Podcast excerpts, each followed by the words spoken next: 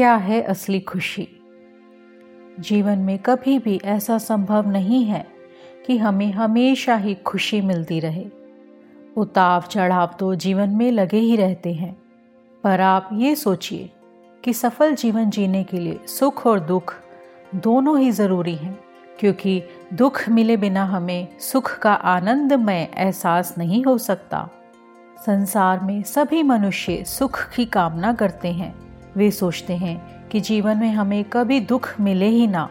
पर यदि हमें हमेशा सुख की कामना रहेगी तो हम यही सोचते रहेंगे कि जीवन में हमें सुख ही सुख मिलता रहे और यही सुख पाने की कामना ही हमारे दुखों का कारण बनती है।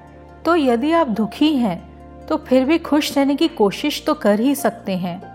आजकल हमारे आधुनिक जीवन में दुख को भुलाने के लिए बहुत से साधन उपलब्ध हैं, जैसे कि टीवी, दोस्तों के साथ चैटिंग या फिर कहीं घूमने चले जाना आदि। लेकिन ये सब करने पर भी आपका मन अगर शांत ना हो तो आप एक नियम तो बना ही सकते हैं कि अपने दुखों को कम करने के लिए जो आपको सुख मिले हैं जीवन में, उनको लोगों में बांटे। सुख दुख का कारण बाहर नहीं, अंदर है।